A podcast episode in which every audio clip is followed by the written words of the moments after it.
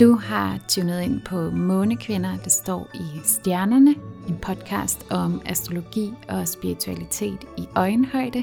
Det her er vores julespecial, hvor du hver advent får et nyt afsnit fra Amalie og jeg. Du er velkommen præcis som du er, og hvor du er. Rigtig hjertelig velkommen. Velkommen til tredje afsnit af Månekvinder adventsudgaven. I dag har I fornøjelsen af mig, Karen. Sidste gang var det Amalie, som talte om øh, det her med at kunne have sin tvivl i forhold til øh, det spirituelle. Et mega spændende afsnit, så hvis du ikke har lyttet til det endnu, så kan jeg altså varmt anbefale, at øh, du lige spoler tilbage og øh, lytter til det, hvis du har lyst selvfølgelig. I dag der skal jeg tale om øh, et emne, som ligger mig meget nært, nemlig moderskabet, og øh, hvordan jeg bruger det spirituelle i mit moderskab.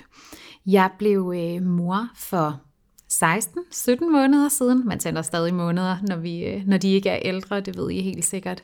Hvis der er nogen mødre med på linjen her, Øhm, Atlas han er øh, 16 måneder nu her, og øh, han er fra juni måned, så det er altså en, øh, en lille tvilling, vi har med at gøre. En lille dobbelttvilling med en vædermåne. Det kommer jeg lige lidt nærmere ind på. Men det er altså noget af det, vi skal tale om i dag. Hvordan jeg bruger det spirituelle i mit moderskab. Min egen spirituelle udviklingsrejse startede allerede inden jeg blev mor. Øhm, dog ikke så lang tid for inden faktisk. Øhm, jeg har, eller jeg er vokset op med en mor, der er øh, spirituel, elsker astrologi, har fortalt mig om øh, alternative behandlingsformer og alt muligt forskelligt, men øh, hele min opvækst har jeg faktisk øh, taget afstand fra det, for det var bestemt ikke noget, jeg skulle have med at gøre. Men øh, nu her, hvor jeg er blevet ældre og virkelig begyndt at dyrke min spiritualitet, så kan jeg mærke, at det har været det helt rette for mig, og virkelig åbnet op for nogle dimensioner, som jeg slet ikke... Øh, som jeg slet ikke troede fandtes, og i kraft af det har det også givet mig langt mere ro. Øhm, og nu her, mens jeg sidder og taler og reflekterer lidt over det, så kan jeg faktisk også se, at i kraft af, at jeg er blevet mor, øh, er jeg faktisk også endnu mere begyndt at øh, omfavne denne her spiritualitet. Det er som om, at jeg vil ikke sige, at de to ting hænger sammen. Det behøver de overhovedet ikke at gøre. Man kan sagtens være en fantastisk mor, hvis man ikke er spirituel, så det er bestemt ikke det budskab, jeg vil have frem, men det er blot for at sige, at det har gjort rigtig meget for mig, og det, som det nok i virkeligheden har gjort, er, at jeg har brugt det spirituelle til øh, et udviklingsredskab. Altså jeg har jo særligt, bare for at komme med et helt konkret eksempel her, øh, brugt astrologien, horoskopet, til at øh, lære mig selv bedre at kende, til simpelthen at få en bedre forståelse for mig selv, finde ud af, okay, jamen, hvorfor reagerer jeg sådan her i bestemte situationer, og hvorfor tænder jeg helt af her, og hvorfor siger jeg ingenting her, kan jeg slet ikke mærke noget, og ja, hvad, hvad handler jeg egentlig om, og hvad står jeg for? Så jeg har altså virkelig brugt øh, det spirituelle og astrologien i det her tilfælde til at lære mig selv bedre at kende. Øhm, og det har jeg så fortsat med at bruge i mit moderskab for eksempel.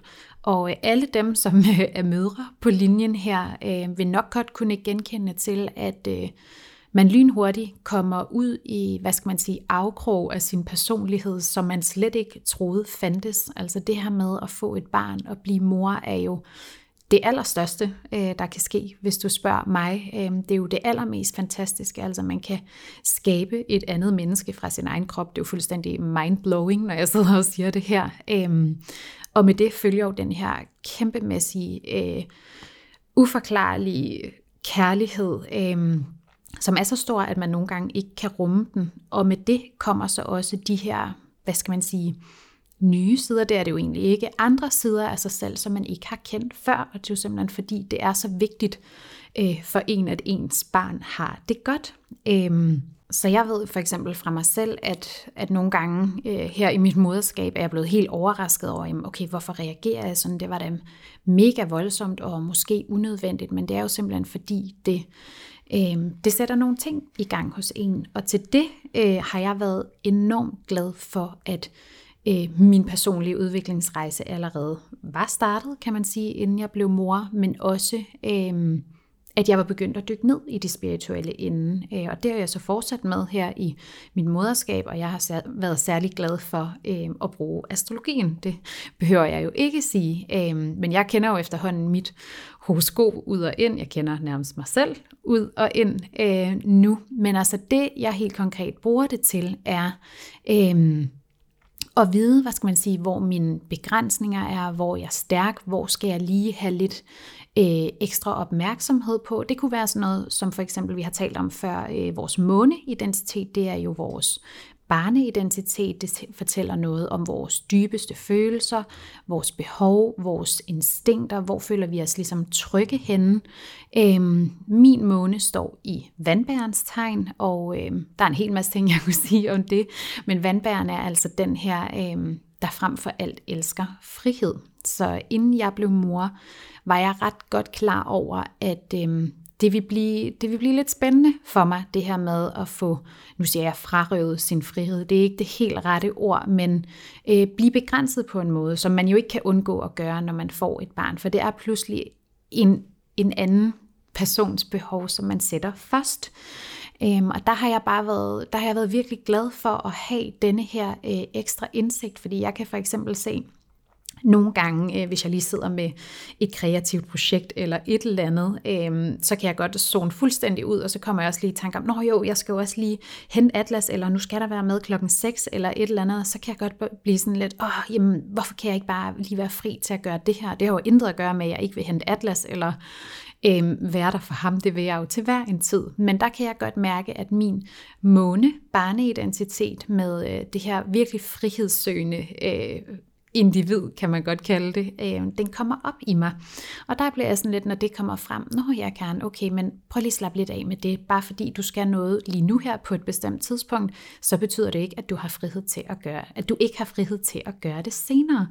Øh, fordi noget af det, jeg virkelig har lært i mit moderskab, det er det her med, øh, tager du ansvar, så får du også denne her frihed, øh, hvor jeg måske førhen tænkte sådan lidt, ej, men nu bliver jeg fuldstændig frihedsberøvet, og jeg kommer aldrig til at gøre det, som jeg gerne vil, og bla bla bla, får jeg næsten lyst til at sige, fordi det er en masse tanker, der bare har kørt rundt inde i mit hoved. Øh, men nu indser jeg og ser jo first hand, at jamen, bare fordi der er nogle bestemte ting, der skal ske på et bestemt tidspunkt. Atlas skal helst i seng på det samme tidspunkt, og øh, står også op på det samme tidspunkt. Altså det her med at skabe nogle øh, rytmer og rammer og ritualer, får jeg nærmest lyst til at sige, for sit barn, det behøver ikke at betyde, at der ikke er noget frihed til at gøre noget andet.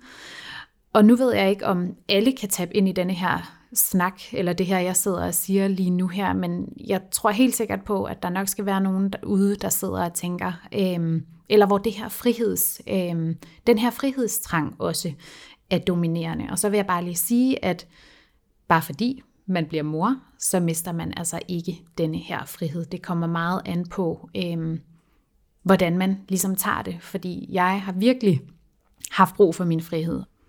Og til trods for, at der skal være rytmer, rutiner og alt muligt forskelligt, når man får et barn eller har flere børn, så føler jeg faktisk stadig, at jeg kan øh, få denne her frihed, øh, bare på andre tidspunkter. Jeg ved ikke rigtig, hvornår det sker, så det handler også lidt om at øh, give slip på kontrollen, og det har været en mega vigtig læring for mig. Jeg vil næsten sige, moderskabet øh, og Atlas, for den sags skyld, er den, der har lært mig allermest i hele mit liv. Altså jeg har, han har været hernede i 16 måneder, og jeg føler simpelthen, at han har lært mig så meget allerede. Øhm, og det er faktisk en ret smuk ting. Øh, jeg har altid rigtig godt kunne lide børn. Jeg har altid godt vidst, at jeg ville være mor. Jeg var så ikke helt sikker på, at det skulle ske lige der, men øh, så mødte jeg Martin, og ja, det, jeg er sikker på, at han er min soulmate, øhm, og så gik der faktisk ikke særlig lang tid, så blev jeg gravid.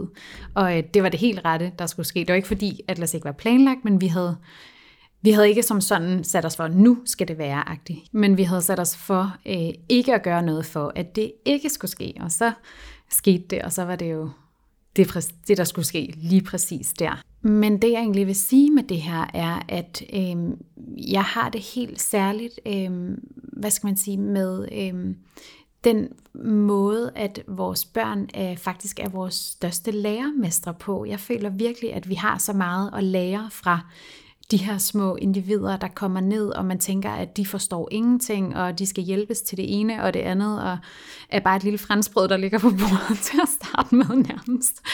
Øhm, og nu griner Katrine af mig.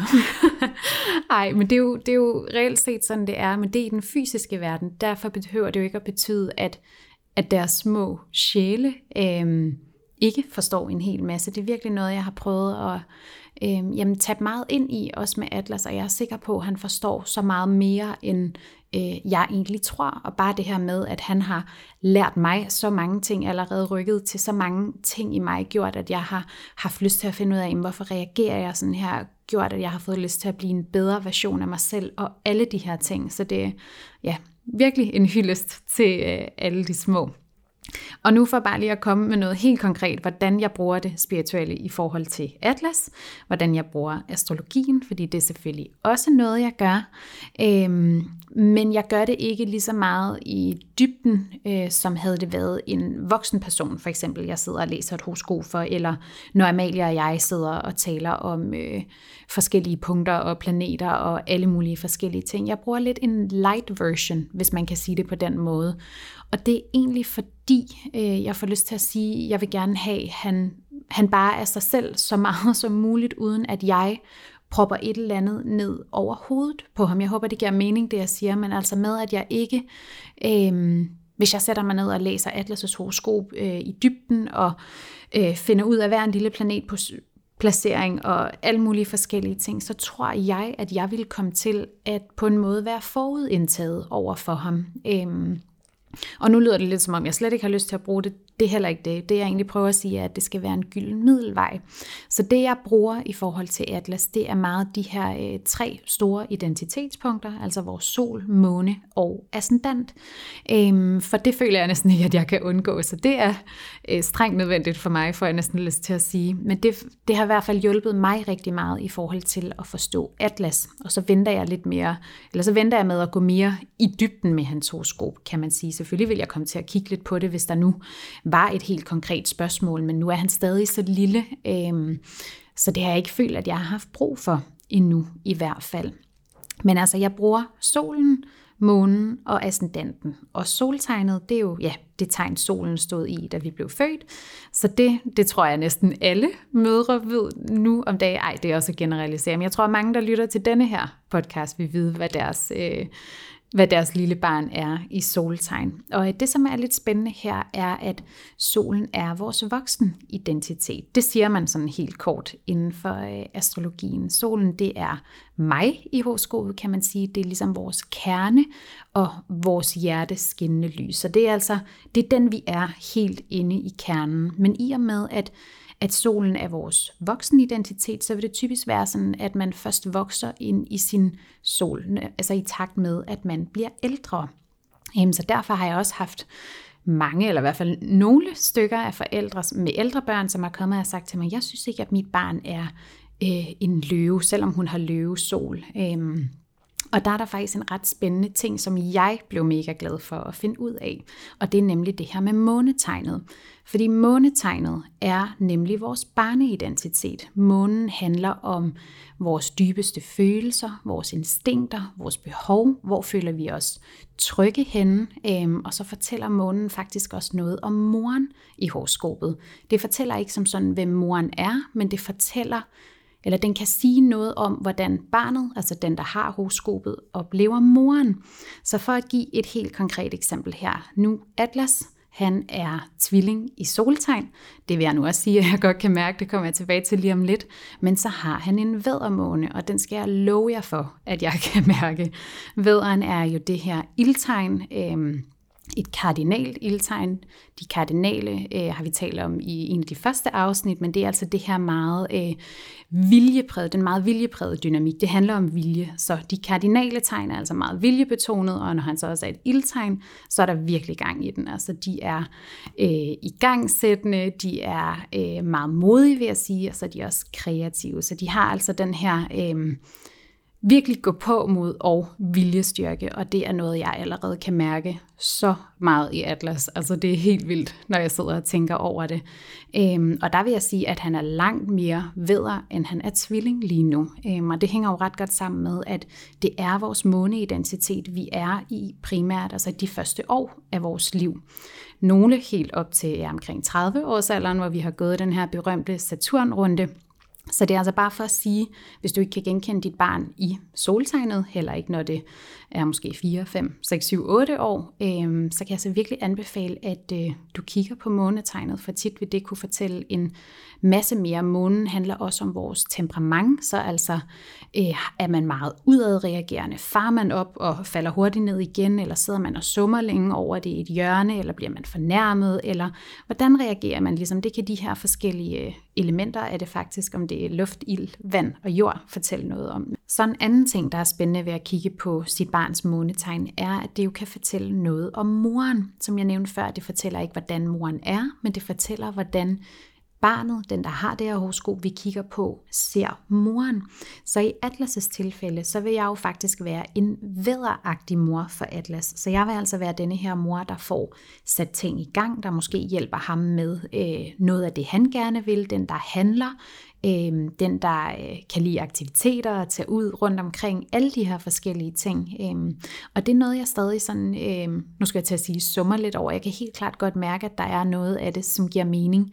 Øhm, men det kan jeg jo lige lade jer stay tuned omkring. Men det er altså en, en ret spændende ekstra dimension at, øh, at se nærmere på. Så er der selvfølgelig også ascendanten, som jeg kigger på. Ascendanten, det er øh, det, vi viser udad til. Det er vores første, førstehåndsindtryk, som vi giver til andre, når de møder os. Så det er altså det første, øh, som de ser, når, øh, når vi præsenterer os selv. Det er ligesom vores butiksvindue, kalder vi det også nogle gange, for det er en måde, som, ja, hvor det er nemt at forstå. Og øh, Atlas, i Atlas' tilfælde, nu giver jeg bare de her eksempler, fordi det, det er tæt på, og det er nemt for mig at forklare, øh, så håber jeg, I kan få noget ud af det ved at kigge på jeres egne. Men øh, i hvert fald så ascendanten har Atlas stående i tvillingstegn, så han er altså dobbelt tvilling. Han er både tvilling i sol, og han er tvilling i ascendant. Så han vil altså både være tvilling i sin kerne, men også tvilling i det, han viser udad til. Og nu fik jeg sagt lige før, at jeg også godt kan mærke hans øh, tvillingepositioner, og det kan jeg måske mærke så...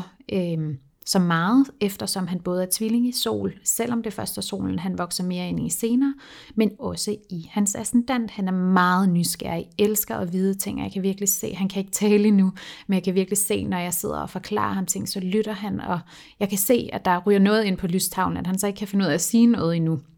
Øhm, det er en anden ting, men jeg kan virkelig se, at han forstår meget. Øhm, og så har han det her enormt nysgerrige og videbegærlige, for jeg lyst til at sige. Han, han løber rundt fra leg til leg, har gerne gang i 20 ting. Ligesom en tvilling, jeg sidder og kigger over på en.